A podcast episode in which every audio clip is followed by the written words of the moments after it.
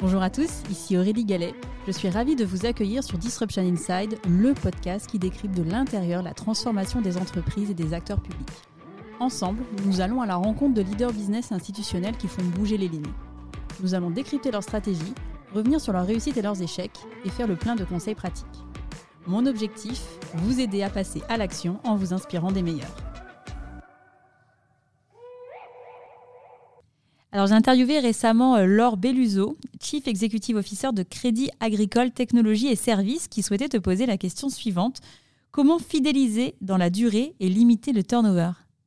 Ça, c'est une bonne question. Parce que j'ai pas de recette magique. Et surtout, euh, moi, je ne crois pas enfin, pas à crois pas qu'il y ait de réponse à ça dans le sens où je ne travaille pas la fidélisation, je travaille l'engagement. Je pense que la fidélisation est une conséquence. La conséquence de l'engagement, la conséquence d'être de l'alignement, par exemple, d'un individu avec son organisation. Mais euh, si je travaille la fidélisation pour la fidélisation, bah, je peux garder des gens qui sont désengagés. Euh, c'est ce qu'on appelle les salariés passifs, les gens qui sont là par défaut, parce qu'en fait, ils ont trop peur de faire autre chose. Donc, en fait, je ne crois pas que la mission soit de travailler la fidélisation je pense que, en tout cas, moi, je me vois dans une, organisation où je dois travailler l'engagement. Et si je m'y prends mieux, ça, va améliorer ma fidélisation. Et d'ailleurs, quand quelqu'un part, le sujet, c'est pas dire oh là là, faut pas qu'il parte. La première chose que je me dis, c'est qu'est-ce que j'ai loupé, qu'est-ce que j'ai mal fait? C'est moi qui lui ai pas donné les bonnes, les bonnes raisons de rester. Donc j'ai pas de réponse à ça parce que je ne travaille pas sur la fidélisation. Je préfère travailler sur l'engagement parce qu'en plus, je pense, je préfère avoir quelqu'un euh, présent trois ans et, et très engagé que quelqu'un là qui reste dix ans mais qui n'a rien apporté à l'organisation.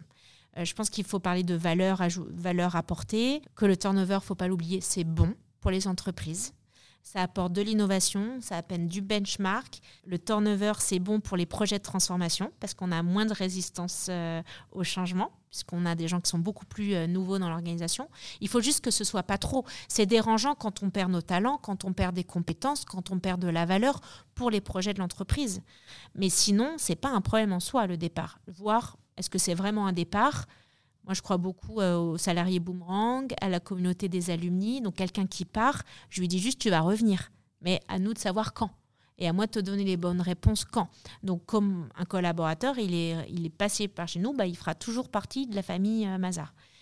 Donc voilà, donc déjà, je ne sais pas si cette réponse euh, sera satisfaisante, mais d'ailleurs, c'est pour ça que le offboarding euh, chez nous est un sujet hyper clé. Parce que je me suis, mais ça, j'ai nourri, je me suis nourri de mon expérience. C'est à chaque fois où j'ai des opportunités de départ que j'ai souhaité me réengager. Donc je, crois beaucoup à, euh, pour vouloir rester, il faut savoir qu'on peut partir. Et pour savoir qu'on peut partir, il ne faut, pas avoir peur de partir, et donc il faut avoir des opportunités de sortie. C'est très sain. Je connais malheureusement beaucoup de gens, chez Mazar ou ailleurs, qui restent parce qu'en fait, ils ont peur de faire autre chose, ou ils, se disent qu'ils sont nuls à faire autre chose. C'est tellement triste en fait. Et j'ai envie de leur dire, bah non, si vous restez, il faut que vous fassiez le choix engagé, c'est limite un, euh, on est activiste, de dire j'ai décidé de ranger. Parce que l'engagement est une résultante de, de vouloir se dépasser. Donc c'est un choix, c'est pas passif comme décision. Euh, même si c'est inconscient, on fait le choix de s'engager puisqu'on fait le choix de faire plus pour les autres, pour sa, son entreprise, etc. Et donc pour faire ce choix-là, il bah, faut avoir décidé d'être là. Donc il faut avoir décidé de ne pas partir. Euh, et à partir de ce postulat-là, bah, du coup, le offboarding, pour nous, c'est très sain proposons d'autres opportunités. Et à nous de leur donner envie de rester. Et c'est vachement plus sympa comme des, de métier de DRH de dire mon job, c'est de juste de, vous, de créer plein d'occasions ou plein de sujets pour vous donner les bonnes raisons de rester. Alors, les innovations que tu as partagées dessinent progressivement ce que l'on appelle l'entreprise étendue. Dans un article publié récemment sur le blog de Mazar, tu tiens les propos suivants. La notion d'entreprise étendue s'impose avec de plus en plus de force de même que l'idée d'une nouvelle équipe hybride composée de talents à la fois internes et externes, nous dirigeons tout droit vers une entreprise écosystème, véritable hub de compétences, ouverte sur l'extérieur et dont les règles de management et d'organisation sont en train de changer. Cette euh, idée paraît un peu euh, révolutionnaire. Pour toi, euh, quel est le rôle des DRH dans cette révolution qui est en cours? J'ai pas de leçon à donner au, DRH, mais, mais c'est vrai que la manière dont je vois aujourd'hui notre mission, c'est justement de pas freiner et de pas empêcher ce mouvement. C'est de l'embrasser, d'y aller et de les mettre d'être de l'idée dans, leur, dans nos organisations.